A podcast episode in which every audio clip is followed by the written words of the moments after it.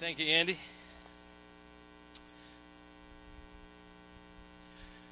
You guys got anything in the world you want to change? For the longest time, I couldn't figure out why we still were using a can opener to open a can of food or vegetables or something like that. Everything else was a pop top, you know, so they came up with that. I love double stuffed Oreos. For a long time, I wondered why isn't there a way to reseal this Oreo bag? And then they fixed that. Now you can open it and it seals, right? I'm still waiting for the cereal bag. Anybody else with me? It's so awkward to open. It hardly ever opens straight. And then you just have to roll it up and shove it back down in the box. So if somebody out there wants to fix that problem for me, I would sleep better. And my cereal wouldn't be as stale. But what about in the world? Are there things in the world you really would like to see different? To change? I think most of us are born with a desire to help make the world a better place, to make a change. But it can be difficult when we think about the big world. So it's like a guy who decided he wanted to help change the world, but he thought about it and he was like, I'm just one person. How am I going to change the world? So he decided, you know what, I'm going to just start with my country. But then he looked around and there's crooked politicians and special interest groups and it was really hard to figure out how in this big system to try to make a difference. So he said, you know, I'm just going to focus on my neighborhood. His neighbors, though, when he would talk to them, kind of weren't interested or they closed their doors, kind of urging him to go away. So he decided, you know what, I'm going to start with something that's a little more manageable. I'm going to start with my family. Instead of changing, his kids kind of got rebellious. His wife was upset with him. Things got really worse instead of better. So finally, the man decided to change himself. And when he changed himself, then he changed the world. Proving that Michael Jackson was right that we need to start with the person in the mirror, the man in the mirror. Uh, when we think about making a difference in the world, really the person that we can affect, and oftentimes the way the world does change is when we change ourselves, when we become different or we become better. What if the best opportunity for you to make a difference in the world is for you to care about your own heart, your own spiritual condition? Uh, we're in a series in the book of Proverbs. It's called Anatomy of Wisdom. If you want to open your Bible or find it in your device, we're going to be in the book of Proverbs again. And you can find it right there in the middle of the Bible. You got Job and then Psalms, which most people are familiar with, and then the book of Proverbs. If you've been uh, following along in our reading plan, today is the 25th, so you could read chapter 25. We've encouraged you just to read whatever the date is, read that chapter. There's 31 chapters, and so we're in our second time through. If you follow us all the way through the series, and we'll go through July 16th would be the end of reading it through that second time. But we're, we're looking at ancient wisdom for modern living. Uh, chapters 1 through 9 really do lay out this outline of what wisdom is. We're looking at one generation passing it on to the next, but this wisdom is God's wisdom. And we see a couple different ways they're doing that. Uh, one of them is wisdom is personified. Uh, we're listening to a dad talk to his son. And then the rest of the book primarily is these short, easily easily memorized nuggets of wisdom, if you will, that can be taught, talked about, applied to different circumstances. Last week we looked at the heart. That was part one. And in that, a dad said to his son, Take my words to heart. And then he gave him two instructions specifically about the heart. He said, Number one, above all else, the number one thing I want you to get about the heart is you need to guard your heart. Protect it, keep it, because it determines the course of your life. And that word heart, as it's used there, just speaks about the real you, the inner you, where you make decisions that affect your life. And so he says that's the most important thing about you. Not your appearance, not your status in life, not your family, not where you live, not how smart you are, not how much money you have. The most important thing about you is your heart. So, how is your heart today? And then he says, Proverbs 3, 5, and 6 trust in the Lord with all your heart. Don't depend on your own understanding. We had the illustration of a crutch is really there. Don't lean on your own understanding to prop yourself up. But so it really is that question, who is going to direct your life? He says, trust God with all of your heart. Seek His will in all you do, and He'll show you the path to take. Now, a lot of times that path to take, we're looking for information. God, tell me what to do. But we reminded ourselves that really the path is the path of obedience. In verse 7, he says, Don't be impressed with your own wisdom. fear the Lord and turn away from evil. It's living God's way. Let Him be the one who directs your path. And we considered why. Why would we trust God to do that in our life? I gave you three reasons. God's will leads to benefits, which is evidence that God is good. If God is asking us to do something, it's for our own good. And God's will leads to freedom, which is evidence that He's the creator. He made this world, He made us. There's a certain way that it's supposed to work, and that's where true freedom is. And lastly, God's will leads to life, which is evidence that God is our Father. Not only did He create us, but in Jesus, He becomes our Father. That was kind of the why. In this week, in part two of the heart, I want to look at a how. How do we deal with our heart then when we know we should trust God, but yet our heart is weighed down with anxiety and worry and fear? Proverbs chapter 12, if you want to look there and read it with me. Proverbs chapter 12 and verse 25 says this Anxiety weighs down the heart. Anxiety weighs down the heart. When we say anxiety, we're speaking of worry or a fear of what might happen. It's a concern that crosses a line. There's a lot of things in life that we are concerned with that we should be concerned about. We need to think about, we need to plan, we need to work to change. There are legitimate things in our life and in our world we should be concerned about. There's a line there that only you will know when you cross it, where you step over being concerned about something to being worried about something, to being anxious about it, of being paralyzed by a fear of what might happen. One person said it's an extreme emotional distress caused by fear of losing something. When we're anxious about something, it can be helpful to ask, what is it that I want and what is it that I'm afraid of losing? So I want a good job so I can provide for my family. That's what I want. What are you afraid of? I'm afraid that I won't be able to provide for my family if I don't have that job. So, anxiety is a fear of something that we might lose. Some of you know that my daughter, Brittany, my oldest daughter down in Florida, has been pregnant with twins. And this week, she had a condition called preeclampsia, where the babies had high blood pressure. And so, since Monday, she was in the hospital, and they were monitoring that. And she's about 32 weeks, I believe, 33. But they were monitoring the babies and her. That was so hard for me as a grandpa to be here in Michigan. She's down in Florida. To be concerned about how those babies are going to do, how Brittany's going to do. Is this going to be a tragic situation? So I was concerned about it, and I was wrestling myself about whether I was going to worry about it or be afraid of what could happen to them. It says there the anxiety weighs us down. I was thinking weighing down of having some uh, rocks that you got to carry or some weights that you put on. But as I began to look at the word, the word is actually one that means it bows you down. A couple different pictures. There's uh, somebody who's been taken captive and they have to bow down before the king, or somebody who's in mourning. So the idea is that this thing that we're concerned about becomes worry to the point that it causes us to fall down on the ground and we're unable to get up. It weighs us down.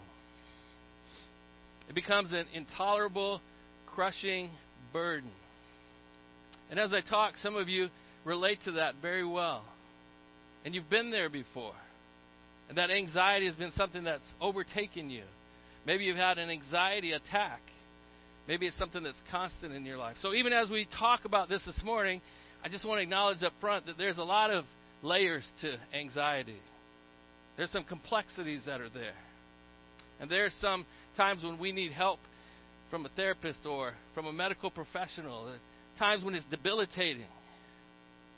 And then there's different degrees of that, all the way to one event happens and we're a little anxious about it. So we're not covering that gamut. We're going to talk and look at some scriptures that help us understand the core issue but I just want you to know we recognize that there are layers and complexities to this. This is not a, hey, if you just trust God, everything will be fine. But nor is it, we just need to seek outside help. Because Jesus and Paul both give us direction about how we can deal with anxiety. I was thinking about this idea of being weighed down, and I thought about Jesus. We just looked at the Apostles' Creed and how Jesus died at the hands of Pontius Pilate. Do you remember when they asked Jesus to carry his cross, or really made him? How far did Jesus make it carrying his cross? We don't know exactly, but did he make it all the way to Golgotha? That weight of the cross weighed him down. He fell down under the weight of it. And I think that's a picture of really what this phrase means. Anxiety weighs down the heart, it causes us to fall. We're unable to get up and to function the way that we need to.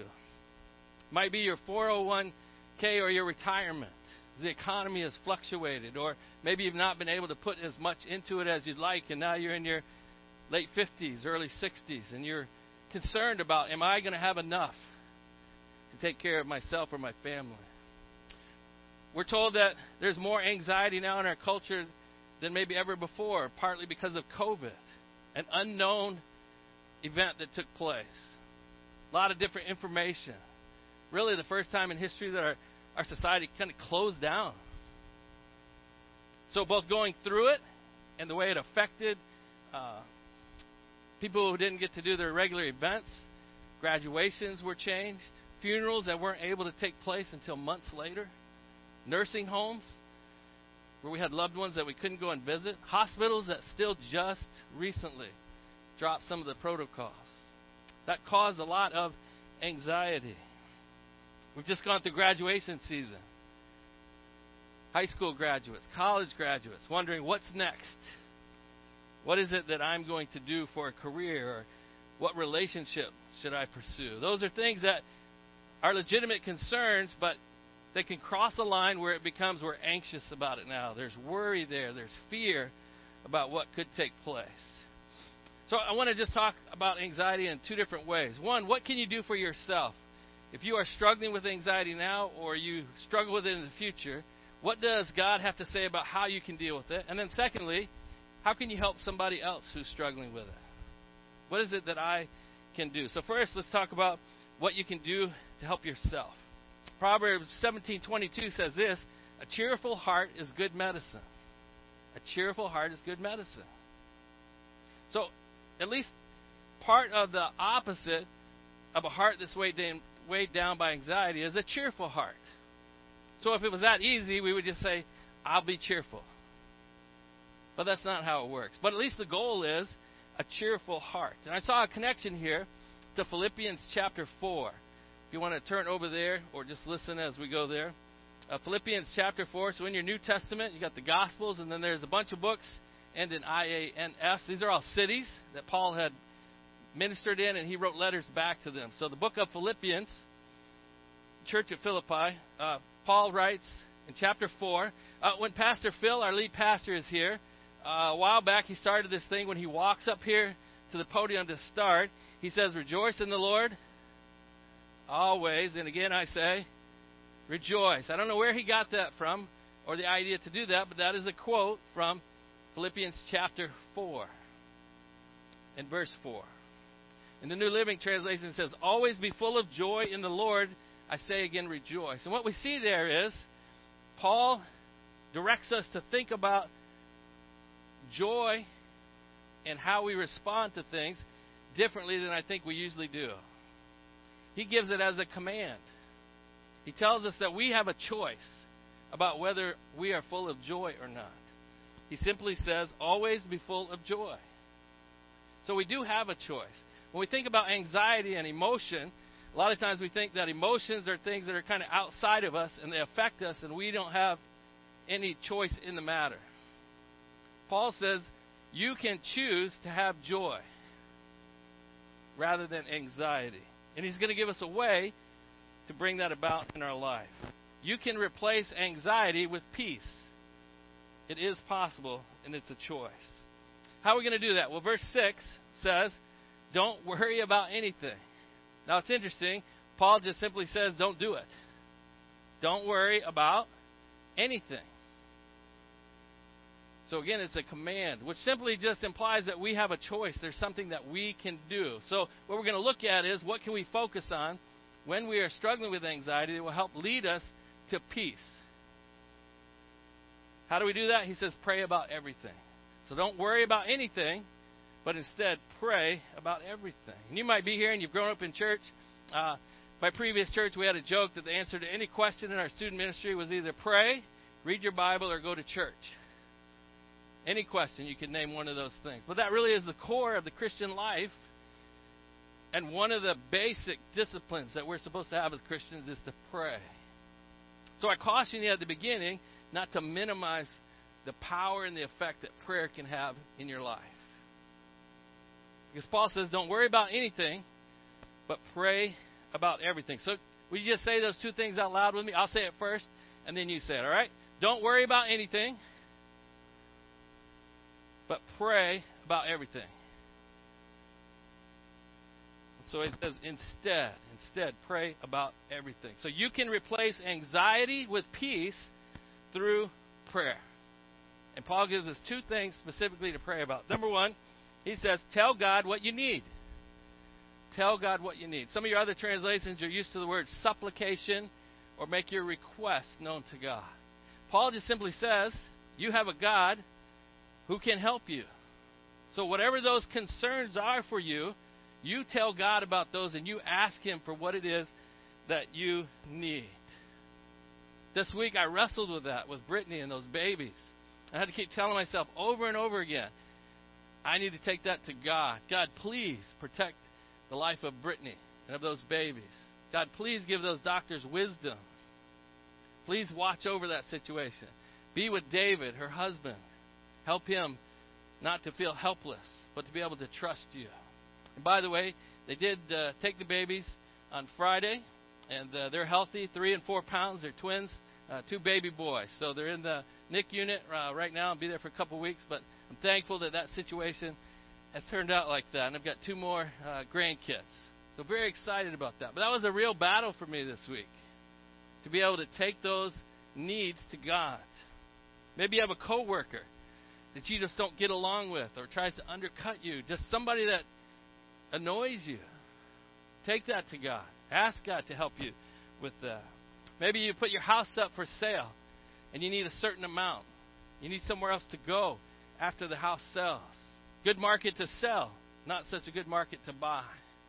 Take that to God. Ask Him to meet your need. Maybe you just finished up one year of sports as a sophomore in high school. You're planning to be with the travel team this summer, and your, your goal is to make it to the team or to be a starter next year. Take that to God. Ask Him to help you to be able to be a part of that team. Maybe your health is beginning to fail as you've gotten older.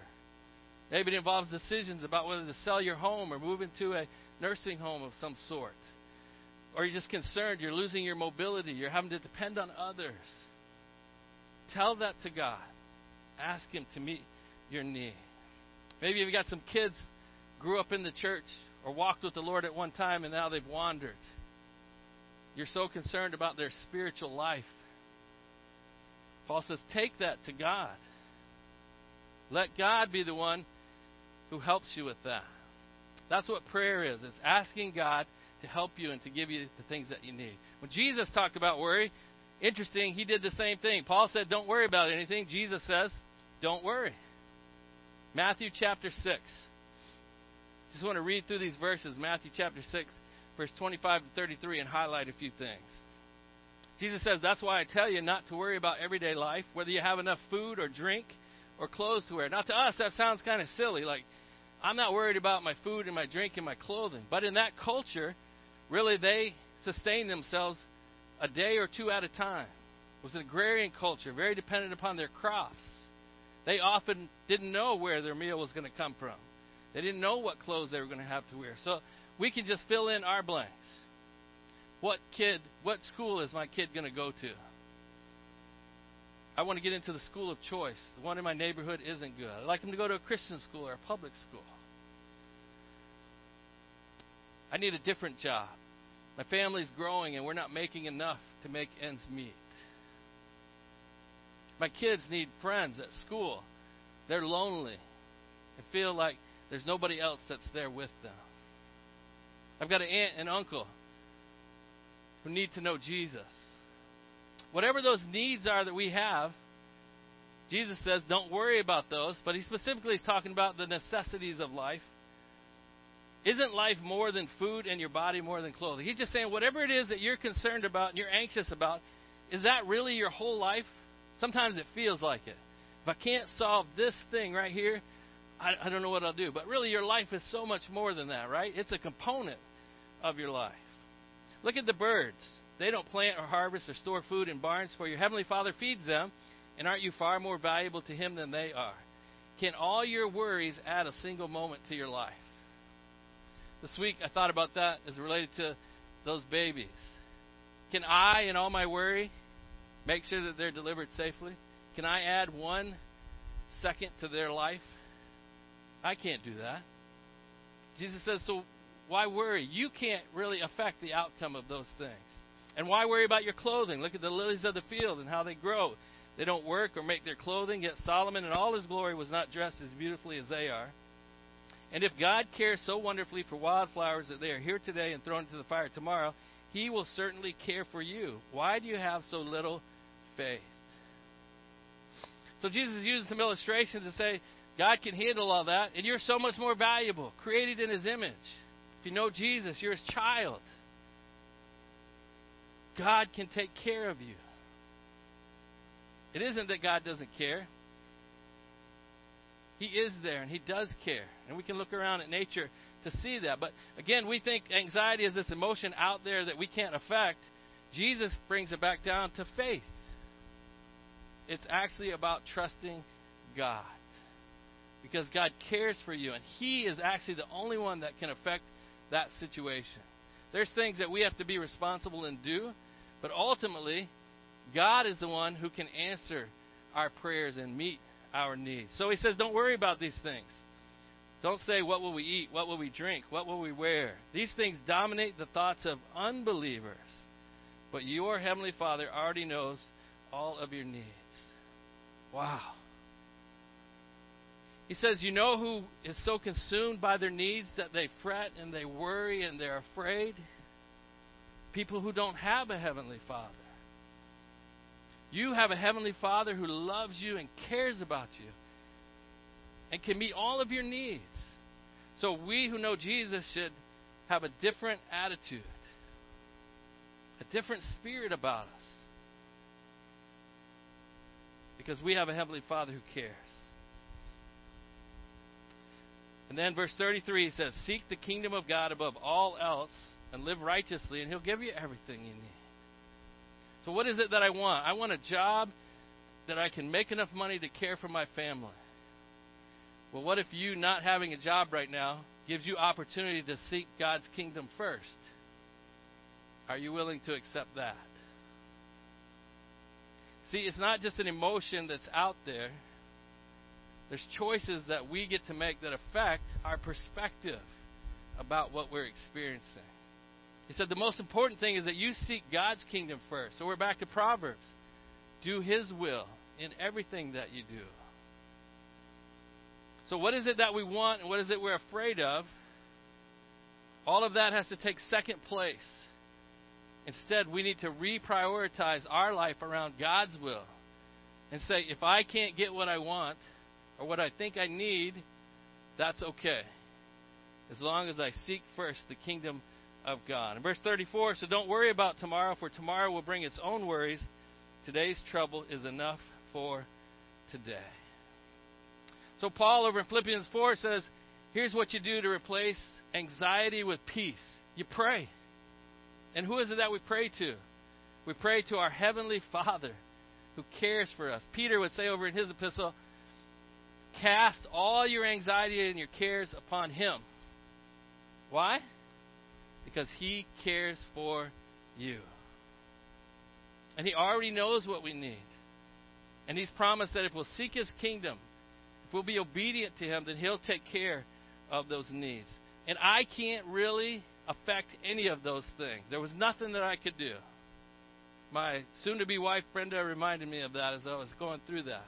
What could you do if you were there? I said, I just want to be there. It's so hard to be in the distance. What could you do if you were there? I only play a doctor on TV, I told her. Right? I couldn't do anything to save those babies or to save Brittany or to affect any of that. But you know who can? God can. So Paul says, pray. Ask God for the things that you need. Talk to Him. And then also, pray and ask Him to help you seek His kingdom first above everything else. It's really an issue of perspective. I was talking to a counselor this week and asked him about this, and he said it's like two cars that are stuck in a traffic jam. Right now, they're doing a lot of work around town, and 96 can be backed up. Two cars stuck in the traffic on 96. One is trying to get to the hospital. There's an emergency, a medical emergency, maybe even life and death, and they're trying to get there, but the traffic is stuck. Right next to them is a car that's going to see some people that they didn't really want to go see. They're going to a family thing, and it's like, ah, I don't even know if I should go, but my mom said we should, and I'm glad we're stuck in traffic. I don't want to get there, right? So, same event, traffic jam, different perspective. One is like, we've got to get through this. The other is, eh, doesn't matter. Anxiety is about our perspective. We all are going to go through events in life that we need to be concerned about. But we want to prevent ourselves from going over that line where our perspective is if I can't get what I want or what I think I need, then I'm afraid of losing something. And we take that upon ourselves. So, what's causing you anxiety? We need a new perspective. We need to be able to give that over to God in prayer. God, please meet my need and ask Him to help us trust Him. All right, there's a second thing. He says, be thankful, which is kind of weird in the middle of this discussion, right? Hey, I'm really stressed. There's a lot of anxiety. I'm really worried about something. Well, be thankful. Like, be thankful for what? Maybe we could call this thank therapy. Uh, Stephen Covey, uh, time management guru, uh, stood before some businessmen one time and had this uh, jar, and in it he put some big rocks. And then he said, Do you guys think the jar is full? Said, Yeah, it looks pretty full. So then he took out some pebbles and poured those in, and it filled in all the cracks. He goes like, All right, now do you think it's full? Yeah, it really looks full now. Then he pulled out some sand. He poured the sand in there, and that filled in some of the cracks. What do you think now? That's really full now. And then he pulled out some water. And he poured water into the jar, and it filled in. And now, he said, Is it full? He said, Yes. He said, What do you think the lesson is about that? They're like, Well, you got to have different things and fill in all the places and try to make it take advantage of all of it. He said, No. The lesson is you better put the big rocks in first if you want them to be in the jar. And he used that to say life is all about our priorities. Oftentimes, thankfulness we think is just kind of a secondary thing, or maybe somewhere down the line, or something we just do when we eat. The NIV application uh, commentary said this Thankfulness is the most important activity that Christians can do. The most important. It's a big rock that needs to go into our life first. And it says that giving thanks in and of itself is a transforming practice. Transforming practice. And I think Paul knew that. He said, when you're focused on something and it's causing you anxiety, Ask God to help you with it, but then take time to be thankful. Thankfulness refocuses our perspective. So I was thinking about the situation that I had this week with Brittany and those babies.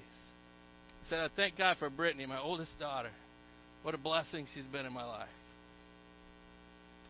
Thank God for David, a Christian husband who loves her and wants to be a Christian father to those babies. I thought about the time in which we live. God, thank you for hospitals and the technology that's available, and those doctors and nurses, that they're receiving such good care. I thank God for technology. The fact that I was able to communicate with her and that they could get messages to me so I could be up to date on what was going on. And I thank God that He cares, that He knows. And that helps shift my focus to not be weighed down with anxiety it began to reshape my heart and my thinking. So Paul says, ask God for what you need. He's the only one really that can meet your needs and affect it. But then practice thankfulness. You see, it's easy to say, I trust God. Of course I trust God. And then go right back to our anxiousness. Sometimes we need practical steps. So maybe it's, I'm going to sit down and try to write out 10 things that I can be thankful for today in the middle of my anxiety. Maybe for a more sustained effort, say, This week, every morning, I'm going to try to list three different things that I'm thankful for. So I can see that there is a God who's at work, there is a God who cares. That in the middle of these difficulties or whatever I'm focused on, there's a lot of good going on because I have a good heavenly Father. And then verse 7 says this Then, all right, so after I pray about it, after I ask God for what I need, and then after I practice thankfulness, then you will experience God's peace. So, what happens if I don't pray and I'm not thankful? No peace. If we want to replace anxiety with peace, then we pray. And this type of praying, I believe, is it takes time and it takes work. This isn't just, oh, I'll say a quick prayer and I'm out the door. This is really doing heart work. God, here's really what's on my heart. Here's really what I care about. God, I'm going to work at this at being thankful. And over time, an anxious heart can become a peaceful heart. It's like a security guard at a bank, right?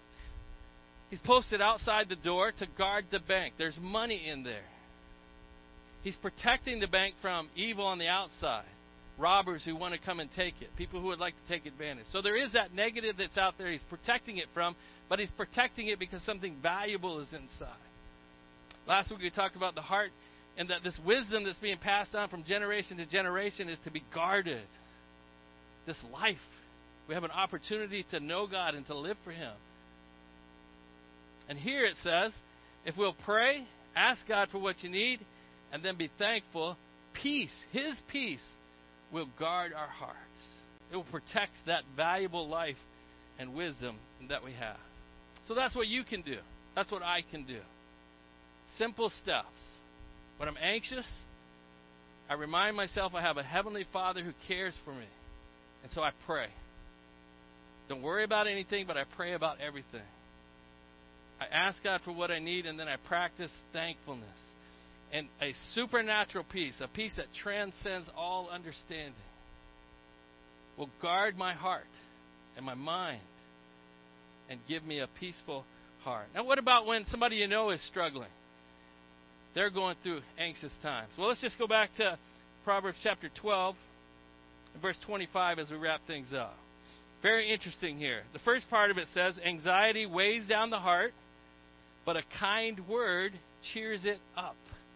There's a role for us to play with each other. And it's a kind word or a good word. It's more a general term that speaks about encouragement or kindness or insight. I think this is coming alongside people and reminding them of what we just talked about. Helping them gain the right perspective. Not talking down, not asking them, why do you struggle with that? I don't. Just trust God. Not that kind of stuff. Hey, remember, we've got a Heavenly Father who loves you Hey, let's pray about that together. What can I pray about for you? What's on your heart? Helping them to be thankful. Not talking to them about removing the source of anxiety necessarily, because we can't always do that, but trying to help them gain the perspective and the courage that they need to go through it. And when we wrap this series up, I'll be back on the 16th to do that. We've got Larry and Andy are going to do a couple weeks here. We're going to talk about the tongue.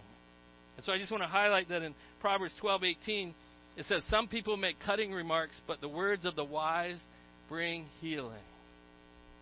Are you the kind of person that brings healing through your words when people are struggling with anxiety? Proverbs 18:21 says the tongue has the power of life and of death. So what an exciting thing to have godly friends and a church family. To be part of a life group or a discipleship group to have relationships in the body that when we are weighed down by anxiety, we can share that with people. And we can come alongside each other with a kind and encouraging word to cheer up their heart, not just about the weather or about a sports team or with a good joke, but to just come beside them as a brother or sister in Christ and say, hey, we got a great Heavenly Father. I can't wait to see how He's going to answer this prayer and meet your need. Be encouraged. Let me pray for you. So in Proverbs, a dad says to his son, guard your heart above everything else. Who you are on the inside, your spiritual life, that's the most important thing about you. trust God with all of your heart. Do His will. Make that the highest goal. Man, what do I do though when I'm so weighed down by anxiety that I can't get up? I, I just can't focus. I can't function. Replace that anxiety with peace by praying. Ask your Heavenly Father for what you need and then practice thankfulness. And what do I do for a friend who's struggling with anxiety? Come alongside and offer a good, a kind word. And so, our goal this morning in looking at this is if you're struggling with anxiety or you know somebody that maybe we'd have a path forward to just live a life that's a little bit lighter, that the weight is removed a little bit. As we remember a God who loves us, who gave Jesus so that we could have a relationship with Him, call Him Father. In Matthew 6, Jesus says, If you're not a Christian, there isn't that hope. There's no one to pray to because you don't know Him. And so if you don't know Jesus this morning, I just encourage you that God loves you and He gave Jesus so that you could have forgiveness of your sins and you could know Him as Father. That you could go to Him with your needs. But as Christians, we go to our Heavenly Father because we know that He cares. I just offer in our resource center, you could talk to Jared Schwartz more about that. There's a little devotional in there if you're struggling with that right now. It's just 30 days of knowing God's peace. Just looks at some of these verses we've talked about or other ones. That for a sustained effort or sustained time there, you could just spend a little time in God's Word focusing on how do I rearrange my life around those thoughts. Because God loves us. He doesn't want us to have to carry that weight or be weighed down by anxiety. But the pressures and concerns of everyday life affect each and every one of us at different levels.